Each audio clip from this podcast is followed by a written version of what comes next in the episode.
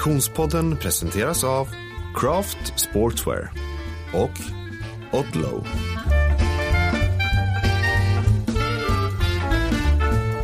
Hej och välkommen till Konditionspodden. Vi är framme vid avsnitt 9 denna elfte säsong och jag som pratar heter Frida Zetterström. På andra sidan länken, inte så många mil bort men inne i centrala Göteborg. Hej Oskar Olsson! Hej Frida! Hur är läget? Jo men det är bra. Jag har Mm, mm, nyss eh, hemkommit från eh, två timmar rullskidor med lite backintervaller. Det är höst här i Göteborg. Jag vet inte, det kanske är sommar fortfarande i Kungälv. Men eh, ja, det är härliga Alltså- höstturer på rullskidorna nu som gäller. Ja, jag kan säga att jag har ju eh, eh, eh, passerat ett antal meteorologiska olika väderlekar, håller jag på att säga, men också årstider tror jag de senaste eh, 24 timmarna. Jag har ju kört Stockholm tur och retur eh, och jobbat eh, och gått från ösregn till vinterlandskap med rätt mycket snö i mitten av Sverige, tillbaka till ösregn och sen från ösregn i Stockholm via lite vinterlandskap till ösregn i, i Kungälv, Göteborg. Så att eh, jag hade gärna hoppat av där i höjd vid Katrineholm eller var det nu var någonstans eh, snön låg. Men eh, för rullskidornas räkning så var det kanske bättre med eh, att inte snön hade landat ännu. Men det verkar ju faktiskt vara snö på rätt många ställen redan. Ja, jag såg dig i stakmaskinen. Ja, men ja, Ja, alltså. när man tar rullskidor så får vi vara kreativa. Ja, På tal om dagens eh, avsnitt. Exakt så. Ja, men precis så. För dagens avsnitt eh, eh, berör ju eh, där många av oss befinner oss just nu, det vill säga barmarksträning i, inför vinter. Och alla är ju inte riktigt lika coola som du Oskar, så alla ger sig inte i kast med rullskidorna på det sättet. Och då vill man ju gärna veta, vad ska jag egentligen göra med den där skijägaren på gymmet? Och det benar vi ut i dagens avsnitt. Vi är så himla glada att vi har med oss våran poddpartner Craft Sportswear genom de här avsnitten. Och Oskar, det blir ju favorit i repris den här eh, veckan. Ja, du tänker på en, en, eh, ny rolig sko som jag testat eller? Ja, det, nej, jag tänkte mer på för lyssnarens räkning att det blir en rabattkod Aha, även ja. en vecka framåt. Ja, ja. Det här är ju, jag tänker att vi Repris går med. rakt på sak här. Ja, men alltså det här är ju eh, riktigt bra. Vi har fått eh, supermycket positiva hejarop kring detta. Eh, vi har ju nämligen en rabattkod som vi får dela ut från eh, Craft Sportswear. Eh, den här gäller nu då en vecka framåt. Eh, så från att vi släpper avsnittet den 2 november fram till den 9 november. Mellan 2 november och 9 november så ger koden KP25 25 procent på eh, hela sortimentet på craftsportswear.com förutom nedsatta varor. Alltså det är bra måste jag säga. Det är bra. Det är riktigt bra. Ja. Eh, eh, vi vill ju också slå ett slag för en doja som vi har eh, testat. Eh, vissa av oss, läs Oskar Olsson, mer än andra av oss, läs Frida Zetterström. Men jag vill bara notera att jag faktiskt har sprungit ganska långt i den. Eh, och det är ju Pure Trail. Ja, Vad har vi att säga om denna dojan, eh, Oskar? Jo, alltså löparsko i premiumklassen byggd för världens tuffaste ultratrail-tävlingar. Så skriver eh, Craft själva på sin egen sida. Så att det här är ju en, en väldigt eh, tekniskt och lite mer avancerad trailsko ska jag säga än CTM Ultra Trail som vi eh, har testat eh, tidigare i, i podden. Eh, som är kanske ännu mer, lite mer eh, vardagshjälte eh, för trailmiljöer. Eh, miljöer. eh, den här har ju lite mer avancerad teknik skulle jag säga. Eh, eh, som Hur märker liksom- man det? Jo, men att den har ju ännu mer eh, förhårdningar. ehm, som verkligen ska skydda om du sparkar i någonting. Ehm, och sen har den sin rockplate och sen så ehm, eh, skulle jag säga att fästet eh, upplever jag ännu lite bättre. Den är lätt, lite lättare i sin vikt. Ehm, Och framförallt då så är meshen på ovansidan är det jag skulle säga är den största skillnaden. En TPU-mesh kallar Crafter för och den är väldigt ehm, mjuk, följsam och tunn liksom på överdelen. Um, och liksom, det här är den skon skulle jag säga som de uh, hittills har gjort som släpper eh, igenom väta bäst. Så att liksom, den absorberar ingenting i princip. Liksom, utan det, mm. den, här, den här meshen då som är ovandelen är extremt tunn och gör liksom att, eh, ja, trampar, alltså när man springer trail så är det ofta liksom vattenpölar och den blir blöt. Och, så att eh, mm. även åt det här swimrun-hållet eh, skulle den säkert, nu ska simma och sådär, vara var väldigt effektiv då. Eh, mm. Sen skriver de lite om att, att den är eh, snabb. Jag vet inte, men jag tycker den är supersnabb. I, i herr, i herr ehm, storlek så väger den ändå ehm, runt 300 gram. Så att det, det, är liksom, jag tycker inte det är en superlätt sko så. Eh, det finns ju lättare eh, i deras CTM Ultra, men eh, det här är ju som sagt som de skriver där för liksom världens tuffaste ultratrail-tävlingar. Så att den ska ju mm. verkligen vara när du Svara ska... upp mot underlaget liksom. Ja, precis. Och extrema förhållanden liksom. Eh, jag tycker mm. väl att man kan ha den här i, alltså, i svensk höstvinter så är det ganska extrema förhållanden om du ger dig ut. Liksom, det är mycket vatten ute med berghällar och rötter. Och, så det kan vara ganska stökigt upplever jag i svenska trail om jag jämför kanske med i Spanien då, förutom om man är på mm. några liksom, Rocky Mountain. Så, liksom. Men, mm. så att eh, den funkar ju liksom, ja, men den är verkligen framtagen för, liksom att, för, för lite mer extrema förhållanden då än de, de andra CTM Ultra Trail som kanske är mer liksom en sån här, ja, typisk eh, trailsko för, för vanlig trail. Mm. Liksom. Så är det här lite mer åt Är du inte nyfiken håll. på vad jag har sprungit i den? Eh, ja, du har sprungit i den på asfalt menar du eller? Nej, jag har sprungit i den på klipp trappor. Jaha, bra, bra, det visste jag inte. Ja. Bra. Har du ute och testat Det var dessutom i... mörkt. Så... Ja, ja, bra, bra. Ja, du ser. Ja. Ja, men de, de har ju ordentliga sådana, vet du 5 mm eh, gummidobbar som ska liksom, mm. ja, ge bra fäste. Så att, eh, nej, imponerande. Ja, men mycket bra. Dojan heter alltså Pure Trail från Craft Sportswear och än en gång säger vi, missa inte rabattkoden KP25 som gäller mellan den 2 till 9 november. Tack för det, Craft Sportswear. Mm, Okej, okay, dagens avsnitt här nu då, veckans avsnitt, en nulägesrapport eh, eh, och en eh, eh, eh, blick framåt för oss alla hugade skidåkare.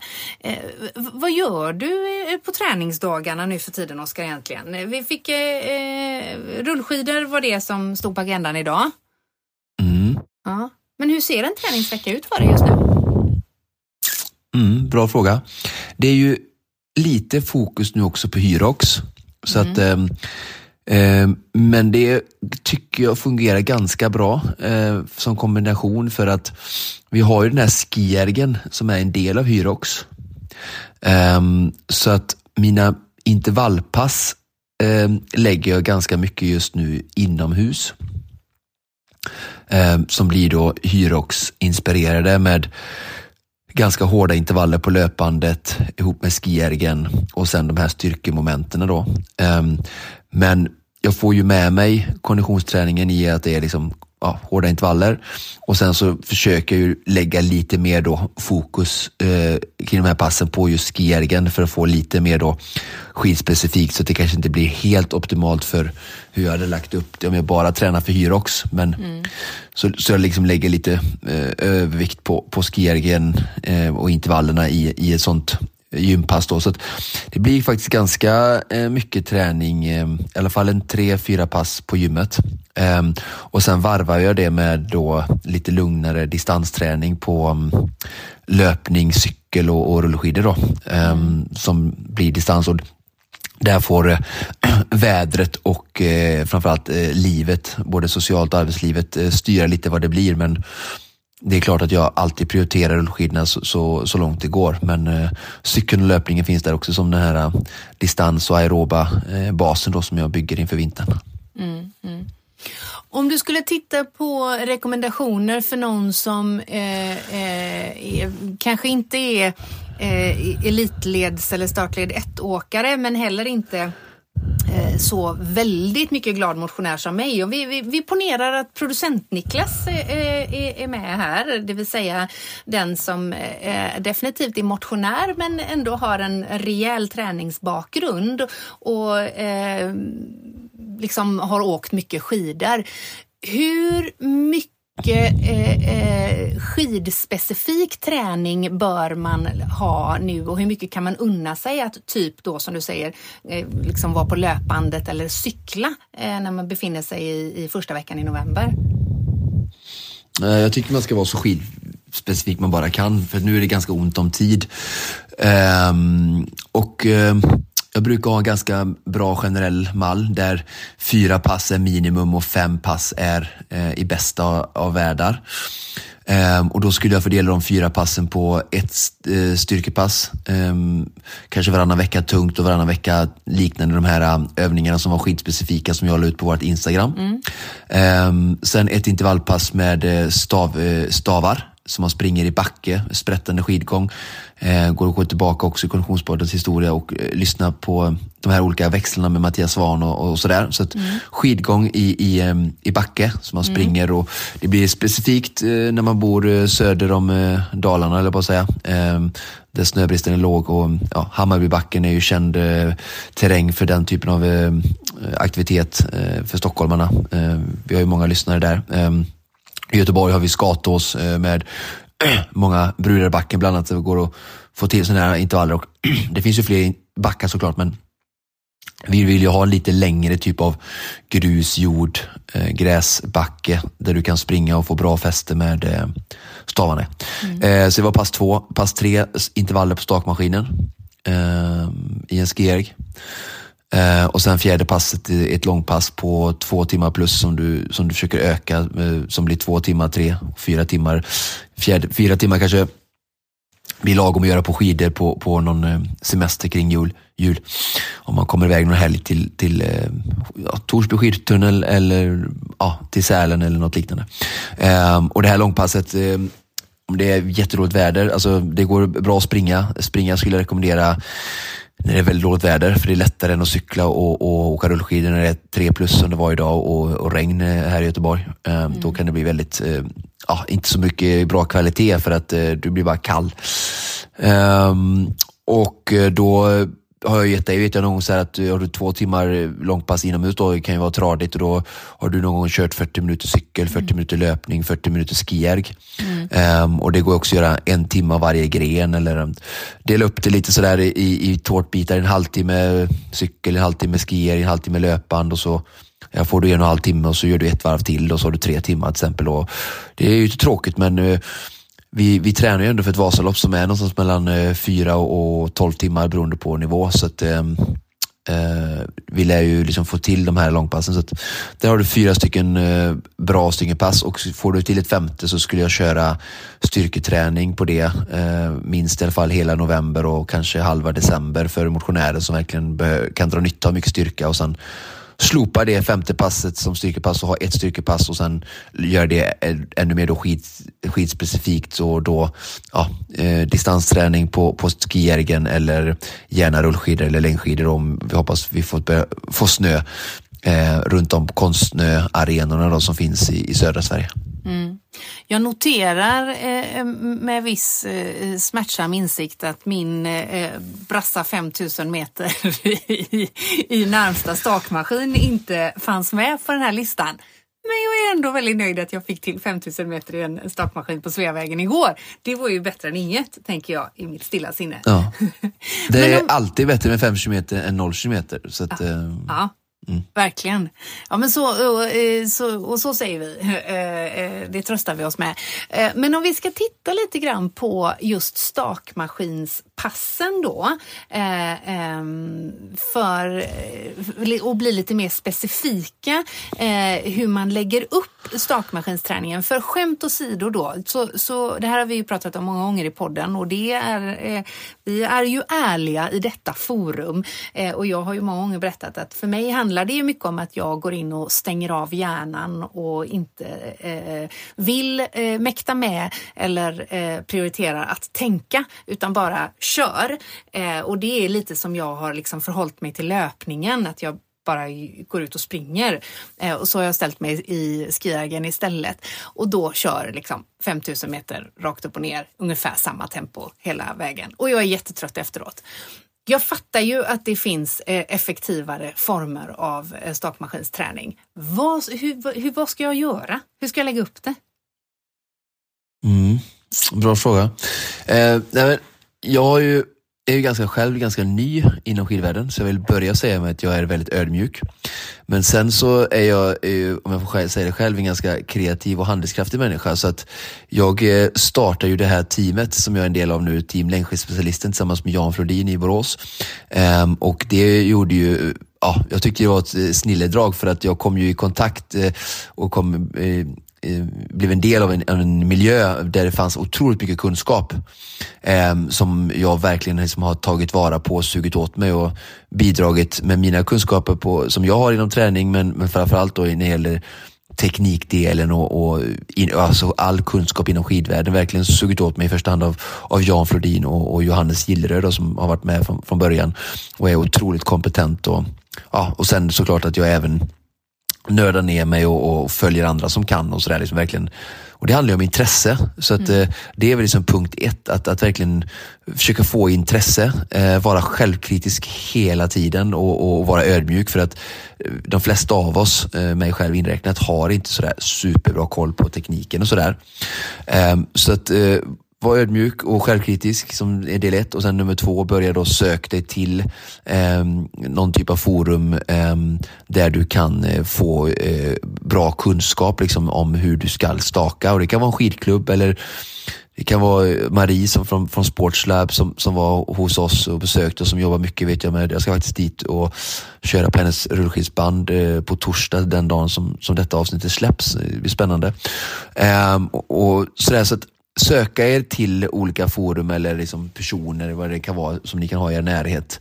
Eh, och är ni osäkra får ni väl skriva och fråga så kan jag säkert tipsa beroende på var ni befinner er i detta avlånga land. Men det finns ju många vet du, inspiratörer och, bra människor som, som jobbar med detta. Och, ja. eh, höra sig för helt enkelt. Alltså, det kanske låter lite konstigt men jag skulle ändå säga, hade du bott i, i Mora, Dalarna så, så tagit en eh, PT-lektion av Mattias Svahn till exempel. Eh, bara så här, jag ska stå här rätt många timmar det här året och troligen nästa vinter också för att eh, ja, jag kommer inte få till så mycket tid på laggen så att eh, jag lär ju stå i, i stakmaskinen. Och, eh, skiergen är utformad på sånt sätt att det är ändå ganska eh, tacksamt och enkelt att eh, efterlikna energiteknik. Det är inte säkert att det blir den snabbaste, eh, effektivaste sättet att skapa watt, alltså kraft i datorn eller i skiermaskinen så att du då kan tävla. Men jag skulle, liksom, jag skulle lägga fokus på att du kommer upp i rätt puls beroende på eh, vilket pass och det ska jag prata lite mer om sen. Och sen att du har en så skidlik teknik som möjligt och verkligen tar vara på varje minut som du står i den här dötråkiga maskinen, om jag får säga det själv, eh, på bästa sätt och, och liksom nöter in ändå den här känslan att du, du krummar med ryggen så du får kontakt med kåren, att du börjar draget med att, liksom, i, i höften och, och, magen och inte att du börjar, alltså alla som står i en ski, jag ser ju rätt mycket på gymmet när jag är där själv och de gör ju som, som många gör på skidor, just att man börjar draget med armarna.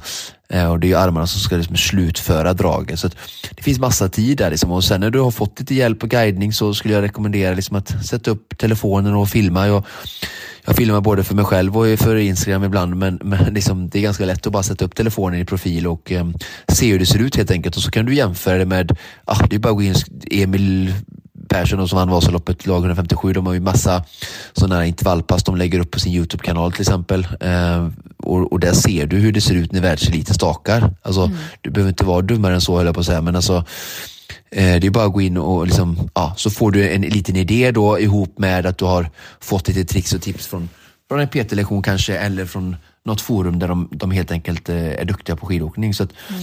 var handlingskraftig och ta tag i detta och, och, och, visa intresse för dig själv och för din, för din egen resa och satsning mot uh, Vasaloppet. Och, och liksom ha respekt för den tiden du väl sätter in. Mm. Och om vi bara kort skulle beskriva eh, hur, eh, hur, man, eh, hur man gör i stakmaskinen för att vara så eh, eh, staklik som möjligt. Så eh, vad, vad, vad har vi för egenskaper? Böja i höften. Ja, men, ja precis. Men börja, man brukar säga börja med, med armarna i typ ögonhöjd. Mm. Så börja inte för högt upp. Många drar ju liksom och släpper Ja, händerna upp, i eh, ögonhöjd alltså. Eller repet, ja, Ja. ja. precis. Händerna Handtagen. i ögonhöjd, ja. Mm. Aj, med handtagen. Många släpper ju upp dem säkert liksom nästan upp till max. Liksom. Mm. Och sen då när du håller dem där så ska du liksom hänga på dem och liksom, ja, vika höften då, Mm. eh, eller böja i höften. Krumma lite med ryggen så det ser lite ut som en banan så du verkligen lätt kan få Många står ju och svankar med bröstryggen och Mm. då blir det väldigt svårt att aktivera magen. Eh, Liksom rent anatomiskt. Då blir det Ehm, nästan och att man kommer- låser armen väl? Alltså i Ja, en 90 lås, graders. lås armen. För, ja. Och många ser också har ingen böj på sin armbåge. Liksom det, du ska ha väldigt mycket vinkel på armbågen. Det har du även, liksom, man brukar prata om en parallell underarm med staven. Och då måste du ju liksom ha verkligen en ganska stor böjning i armbågen. Ehm, så att absolut låsa där och så att liksom du verkligen första liksom, kraften i draget kommer när du liksom, böjer i höften och sen så liksom slutför du själva rörelsen med att liksom putta på med armarna. Och så kan du sluta, liksom, gå ner strax under höften och så sluta när du precis har passerat kroppen eller rumpan. Liksom. Men många fortsätter att dra liksom alldeles för långt bak och det behöver du inte heller göra i, i en skijärg. Um, det är väldigt svårt tycker jag så här att, att förklara eh, när någon liksom inte jag kan visa med händer eller någonting. Så min rekommendation är ändå liksom att gå till Youtube och titta och, och lite sådär. Um, Erik Wikström gör ju mycket saker på sitt Instagram också och har väldigt bra koll på, på jag vet att han även också lagt upp någonting på Vasaloppets eh, ja, Youtube-kanal sådär, typ eh, skijärgskola med Erik Wikström eller något sånt där.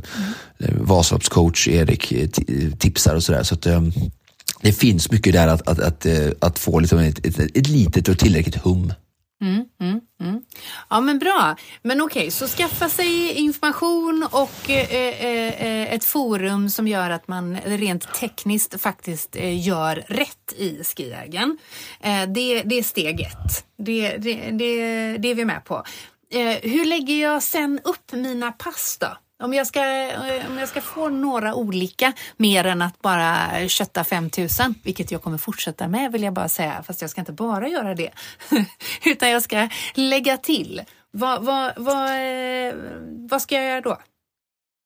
Ja men att, att, att bara att, att köra 5000, 25 000 som du säger, liksom det, det är ju egentligen det dummaste man kan göra.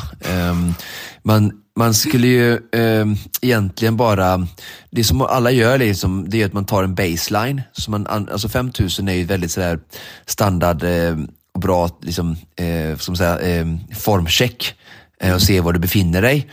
Och, och köra 5000 liksom i princip nära max och blåsa ur för att få någon typ av eh, rimlig eh, pacing-strategi eh, på de andra intervallerna. Då. Ehm, och sen så kan man göra sånt igen efter typ sex veckor kanske och, och se hur utvecklingen har, har gått. Och så att ur den aspekten så är 5000 meter hårt väldigt bra. Men sen då i ren träning så Eh, när det gäller typer av olika intervaller så skulle jag liksom tipsa om våran, eh, våra portokollegor Lagom Kondition som lägger ut väldigt mycket inspirationella pass på sin Instagram. Eh, det jag kan bidra med mer är väl kanske mer se det ur liksom ett träningsfysiologiskt perspektiv och liksom träningslära hur vi tränar annat. Och då kan jag liksom att du ska ha med dig de här tre delarna och jobba i alla tre delar. Och det är ju då alltså VO2 max eller att du alltså med verkligen kapacitet och motorn så då är det ju korta intervaller, en till fyra minuter eh, långa.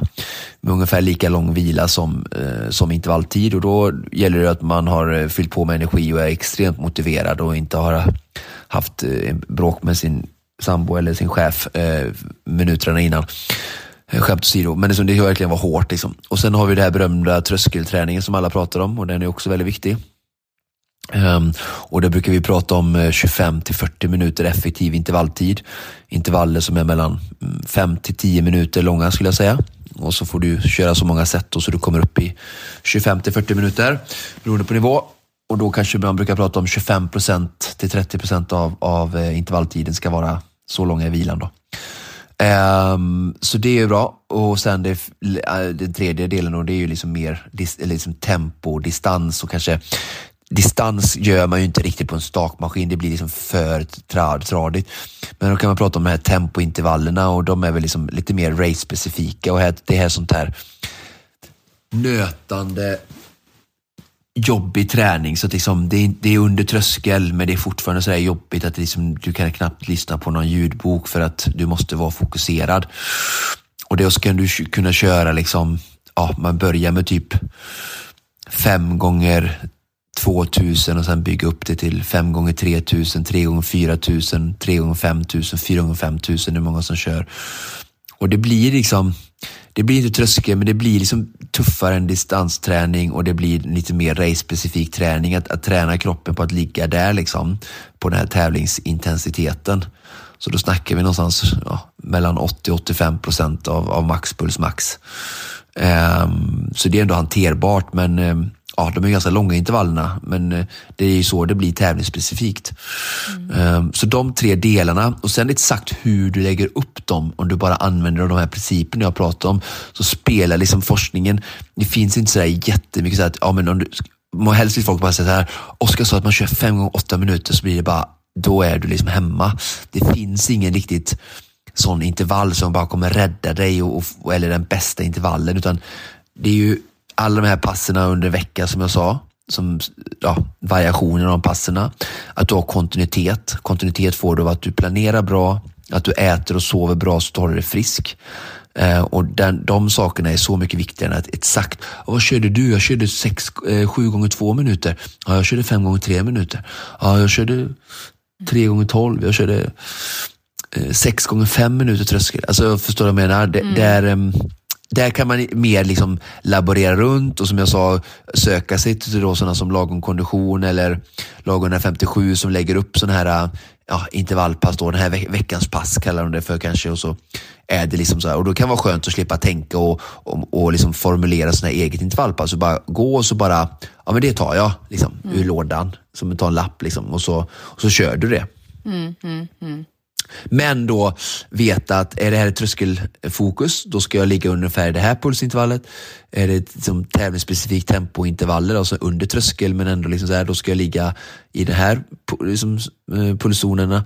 Ehm, och mellan, liksom, jobba med lite plus och minus då, så kanske det skiljer mellan ja, två till tio pulsslag mellan den lägsta och högsta liksom, eh, noteringen pulsmässigt som du ska ha då i, i, inom intervallerna. Att inte gå över eller inte ligga för lågt heller. Då, liksom. och är det VO2 max så är det ju liksom över 90 procent av VO2, eh, eller, av maxpuls i alla fall minst. Um, så du behöver komma upp i och, uh, för att det ska verkligen vara i den zonen och träna de sakerna som du vill, vill nå åt. Då. Mm, mm. Så det är ju samma typ av princip när det kommer till konditionsträning i stakmaskinen. Det skiljer sig inte riktigt. Liksom. Och det är viktigt att variera sig och inte köra samma, samma, samma. Det gillar i kroppen inte för att stimulans får vi av variation. Liksom. Så mm. det, det går inte att köra på samma belastning, samma längd varje gång vi kommer till maskinen. Det kommer, inte, det kommer vara väldigt inte så bra investerad av den tiden vi ändå går, går dit. Liksom. Mm. Jag lovar här med att nästa gång jag ställer mig i stakmaskinen, kan bli redan imorgon, så ska det inte köttas 5000 meter på motstånd 5. jag lovar. Oh my God. Det var väldigt bra inflikning du sa det också. De har ju 1 10 eh, i motstånd mm. och det är väldigt individuellt vad som är eh, optimalt. Eh, och Eh, jag själv, eh, Johannes då som är mindre än mig och eh, klenare om jag får säga det så, rent styrkemässigt, men absolut inte i stakmaskinen. Då är han ju starkare än mig, den lille sparven. Men han brukar köra liksom på åttan och jag känner mig nästan att jag är liksom, mest effektiv på sjuans motstånd, vilket känns väldigt lågt mot andra jag ändå drar liknande med. Um, så det där får vi hitta själva och sen såklart, om jag kör 500 så har jag ju åttan. Så att kortare intervaller så det drar på lite mer motstånd så du får lite mer styrka också samtidigt. Men du lurar dig inte liksom att bara för att det går fort i början på intervallen, för har du högre motstånd så genererar maskinen mer watt automatiskt. Men blir du trött eh, i halva efter halva intervall och inte orkar dra igenom för att det är så tungt motstånd, eh, då, då går det långsammare. Så att mm. Johannes till exempel, då, som är en ja, elitledsåkare, han skulle ju dra 5000 meter långsammare om han körde på 10 än på 8 för det skulle mm. bli för tungt. Och då är han liksom ändå elitklassad. Så, så att man förstår det. Liksom att, men det är också då väldigt nyttigt att jobba med motståndarna med liksom, ja, du kan köra korta hårda intervaller på tian som, som styrkefokus och sen så för att jobba med din frekvens och köra på femman med, med hög frekvens upp mot 60-65 i, i, strokes per minute. Um, och det vet jag också att Erik Wikström har varit inne på en del att försöka hålla uppe frekvensen. Många står och tenderar till att bli, liksom dra ganska um, långsam frekvens. Och i skidor så handlar det om momentum och då ska du liksom lägga på frekvensen. Så att jag tycker i princip du alltid ska ha runt 50 eller mer på skiergen och det står ju i rutan högst upp till höger där. Ehm. Gud, jag inser att den, den siffran har jag aldrig ens tittat på. Nej, jag förstår. Nej. Nej. Absolut. Och det, jag vet ju de som är duktiga på rodd och sådär pratar om 32 till 34 och 36 och sådär. Liksom, så att det, det är strokes per minute helt enkelt ja, liksom, ja. som du tar. Liksom. Det har vi ju på cykling också när vi pratar om kadens. Ja, Okej. Okay. Mm. Jag har så mycket att lära i skiägaren. Vi, men vi har ändå blivit kompisar. Det är jag nöjd med. Faktiskt. Det gläder mig. Ja, mm, härligt. Eh, Okej, okay. ja men det känns som att vi, eh, vi har utrönat eh, eh en del, eh, eh, rätat ut några utav eh, eh skiägens frågetecken. och vi hoppas att du som lyssnar ger dig i kast med stakmaskinen här fram till du befinner dig i snöig miljö. Dela gärna med er av era tankar och reflektioner kring just träning i stakmaskin till oss. Och det är ju många som hör av sig, Oskar. Verkligen, jätteroligt mm. och som taggar oss på Instagram. Ibland missar vi men oftast hinner vi dela och ja, så det är jätteroligt med ert engagemang. Ja, men verkligen. Eh, eh, efter förra veckans avsnitt, eller i samband med förra veckans avsnitt där vi pratade om eh, att göra styrketräningen roligare, så kom det mycket tankar och reflektioner, vilket är superkul. Bland annat så, så kom det en reflektion från en lyssnare som heter Erik, tror jag här. Ehm, som det står så här, jag läser till. Hej! Det vore intressant att höra Oskars syn på utvecklingen inom långlopp. När Rickard Larsén i podden berättade om laget, eh, inom parentes Allbike då, så nämnde han i förbigående en junior som inte namngavs. Igår fick hela elitklassen se sig besegrade av denna junior, Edvin Elofsson, när Engelbrektsrullen genomfördes. Tänker även på Alva Myrback och hur många 30-åringar eh, eh, med många års målmedveten träning i kroppen som han hade bakom sig i varje lopp. Är det dags att ompröva teorierna om att det krävs många års träning för att bli, bli en bra långloppare och fundera på eh, andra nycklar? Eller är dessa exempel bara enstaka avvikelser från normen? Vad säger du om detta? Är det mm. avvikelser från normen? 嗯呵呵 jo, men det är det väl. Men det är nog inte avvikelse från normen för att det har inte har varit möjligt tidigare. Det är bara Nej. att det har inte varit ett traditional way. Mm. Och nu så visar, som det är med alla pionjärer i världen i olika områden, så visar de här extremt talangfulla eh, ungdomarna vägen för att det visst går. Och det gjorde Bannister när han sprang mil, den engelska milen på under fyra minuter också och sen så var det massa som trillade efter och gjorde samma sak men innan sa man att det går inte. Och det är väl en, en lärdom om mänsklighetens Utveckling. Begränsningar ibland och, utveckling, ja men också begränsningar som vi sätter i huvudet. Alltså, det har jag säkert gjort mig själv skyldig av också, men även om jag försöker vara en, en obotlig optimist eh, jämt, så, så är det ofta så tror jag, liksom, både inom träning och tävling i idrott, men även andra eh, delar i samhället så, så tänker vi att det här kommer inte gå och så är vi vana att göra det på ett visst sätt och sådär. Eh, så att jag tror att det alltid har gått. Eh, men det är bara som att de visar vägen och sen lite varför det händer nu då eh, kan jag också se förklaringar på att Långlopp inom cykel i det här fallet eh, och även inom skidor eh, är väldigt nya sporter, har inte funnits. Mm eh, så vidare länge. Eh, inte i alla fall i någon typ av eh, alltså magnitud eller liksom att det har varit så ärofyllt. Eh, utan det är och har alltid varit kortare distanser och de som har OS-status som som, som liksom störst resurser finns eh, inom, om vi kollar längdskidåkning då, så menar eh, längdlandslaget satsar ju, har ju ingen sektion som satsar på långlopp eller Vasalopp utan det är ju liksom de här unga eh, William Poromaa och Jens Burman, de här som, som ska satsa för, för att ta sig OS-medaljer till Sverige. Det är där mm. stöd kommer från SOK och, och så vidare. och så vidare. Det är och, och samma sak i cykel. Så, och så det? Ja, det är tradition man ord. Absolut, en tradition och det är där fokuset ska ligga. Det är där statusen är som högst och där statusen är högst finns det mest pengar och då odlar du fram eh, automatiskt fler liksom, eh, talanger eftersom att resurser är ju liksom ofta en bidragande faktor. Sen om det inte är allt såklart så, så en resurskrävande och bra miljö är ju liksom där atleter kan frodra, frodas på, på ett bra sätt såklart. Sen behöver de ha den här talangen som både Edvin och Alvar såklart har. Ehm, och sen då nu när här, de här sporterna har vuxit, både då liksom finansiellt, är det liksom, jag är säker på att, att eh, Alvar och alltså Edvin är lättare att få liksom stöttning både med material och med utrustning och pengar och kanske liksom kunskap och tränare och sådär i de här sporterna som har vuxit. Så Alvar har ju verkligen, eh, tror jag, både hemifrån såklart med sin far, men även i lag 157 fått väldigt mycket stöttning som gjort det här möjligt. Ehm, så rent liksom fysiologiskt så ser jag liksom inga begränsningar eller på det sättet. Eh, och sen med tanke på att han har ju tränat otroligt mycket också eh, mm. och i den åldern är ju kroppen otroligt eh, anpassningsbar. Och sen är ju vi liksom by nature, eller vårt DNA, så är vi ju uthållighetsvarelser.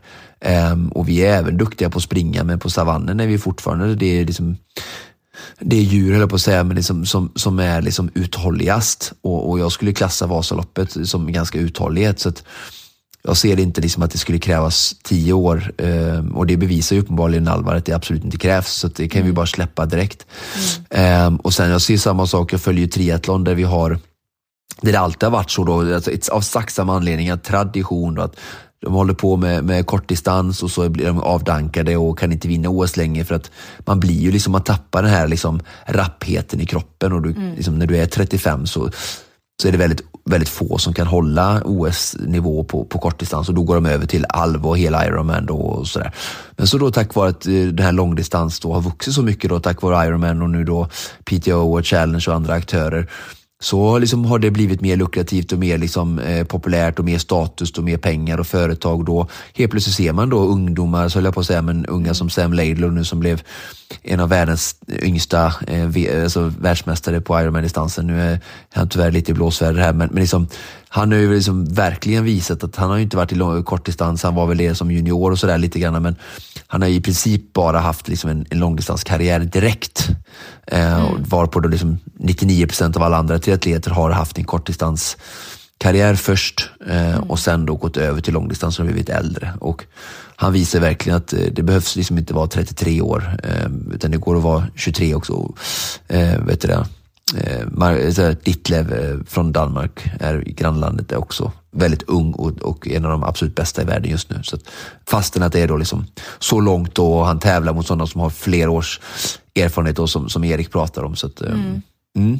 Ja, spännande. Det är ju... Lång, långt svar. Ja, fast det är också med, med bra reflektion och det, jag sammanfattar ändå till att eh, eh, det följer sportens utveckling helt enkelt. Eh ehm, och att med det så kommer också eh, talangerna tidigare att söka sig till det helt enkelt. Då, vilket ju driver på utvecklingen i sig då i, och, och, inriktning på träning. Men du, vi har en, en fråga till eh, eh, och mm. en reflektion till som har kommit in. Eh, osäker på om det här kommit via Instagram eller om det har kommit eh, via Facebook kanske. Eh, men det står så här. Eh, från elit i en sport till ny satsning i en annan sport. Vad är nyckelsakerna när man vill satsa vidare på ny sport? Går det eller blir man till exempel för gammal? Eh, du, och jag tror att de syftar på dig och inte på mig, har ju lyckats bra i din skidsatsning till exempel. Och det här är ju, eh, eh, om än inte samma sak som vi just pratade om, så är det, eh, tangerar det ju, alltså att man eh, inte byter distans utan byter sport helt. Vad är nyckelsakerna då egentligen, Oskar? Ja, först så vet jag inte om jag är rätt person att svara på det eftersom att jag, jag skulle inte se mig att jag var elit varken innan eller, eller nu under skidsatsningen eh, då.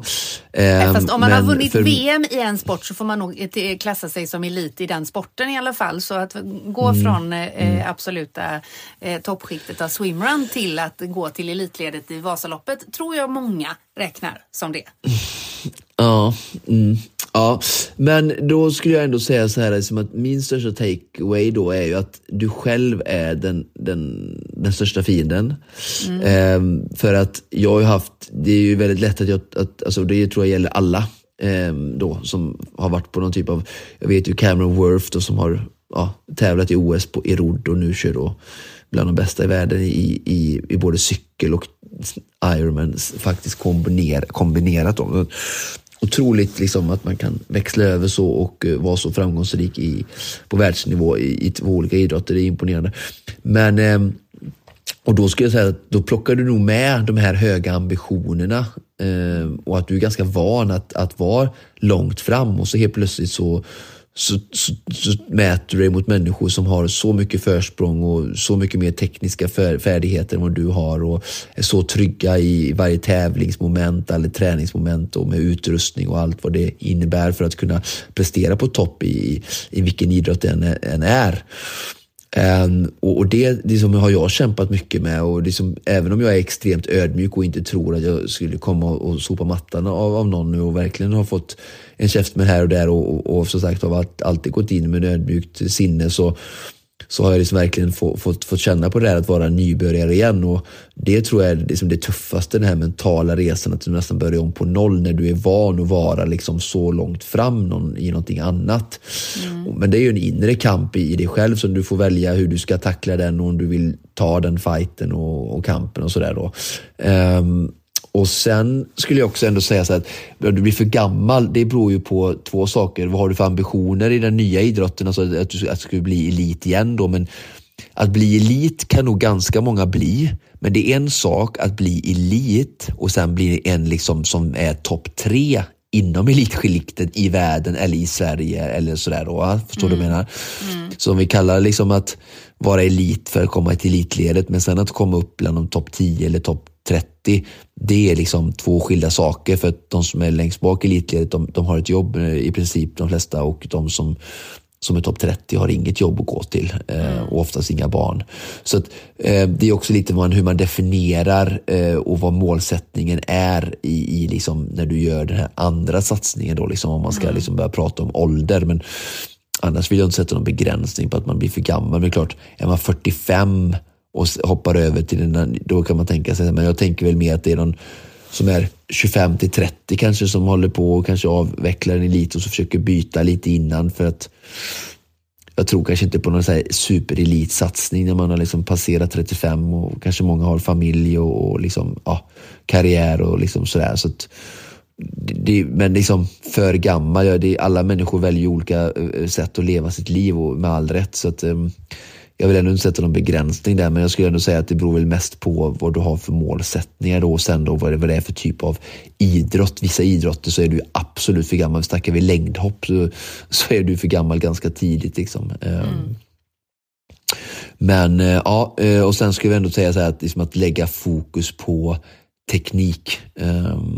Ja, och som jag sa innan, det att jag har fått otroligt mycket teknikhjälp och förståelse för hela liksom, rörelsen i skidåkningen eh, av Johannes och, och, Jan som har verkligen hjälpt mig och lyft min tekniska nivå och färdighet. Och där tror jag liksom att det är ganska tråkigt att hålla på och jobba med teknik. Det är roligare att gå och köra lite långt pass eller är det intervaller. Det känns att du verkligen har tagit i och sådär liksom, och du får dina endorfiner. Men ska du växla idrott till en ny liksom, då, och du, du kommer in med ganska höga ambitioner, då är det som så här, fokusera på tekniken och bli duktig på det för du börjar från noll i princip. I jämförelse med dem du tävlar mot i alla fall. Ja, och det måste väl också vara så att om man nu då, som den här personen som har skrivit den här frågan eller den här reflektionen eh, eh, indikerar att man växlar över från en annan elitsatsning, då har man ju troligtvis med sig en kondition eller en muskulär bas som ändå är bra i relation till att teknikkunskapen då kanske är mycket lägre. Så att man, man eh, bonusen eh, eh är ju att man troligtvis är bra tränad eh, även även om det kanske inte är specifikt för idrotten. Eh, så det är ju ytterligare eh, understryker ju vikten av att man då lägger eh, liksom, idrottsspecifik teknikträning, för det är väl det man saknar mest utav. Troligtvis. Ja, mm. tack så mycket säger vi till er som hör av er med tankar, frågor och reflektioner. Och precis som vanligt så flaggar vi ju för att vi gärna tar emot det, eller hur? Verkligen. Mm. Det är bara att skicka in eh, era eh, önskemål om eh, vad vi ska ta upp i podden helt enkelt framöver här. Ni når oss enklast på Instagram eller på Facebook. Vi heter ju Konditionspodden i alla forum som ni vet vid det här laget. Hur ser träningsveckan ut för dig, Oskar? Ja, det var ett eh, vilodag måndag, eh, lätt, lätt jogg. Så var det distans två timmar rullskidor idag och sen blir det intervallpass nu onsdag, torsdag och sen blir det styrka och distansträning fredag, lördag, söndag. Där ser man. Där ser man. Ja, bra där. Och jag mm. lovar som sagt att ge stakmaskinen en omgång som inte består i att kötta 5000. Bra. Vad det istället blir, det återstår ja. att se. Men jag har kört Variation och stimulans. Ja, Bra! Det är ju coach stolt. Ja. Fick träningsverk upp i, i bak i skuldrorna kan jag säga. Bra. Ja. Härligt. Ja, tusen tack för att ni hänger med oss här eh, på Konditionspodden, för att ni lyssnar och för att ni hör av er. Men detta, kära vänner, var allt vi hade att bjuda på för den här veckan. Precis som vanligt produceras Konditionspodden av Fredag. Connect Brands with People.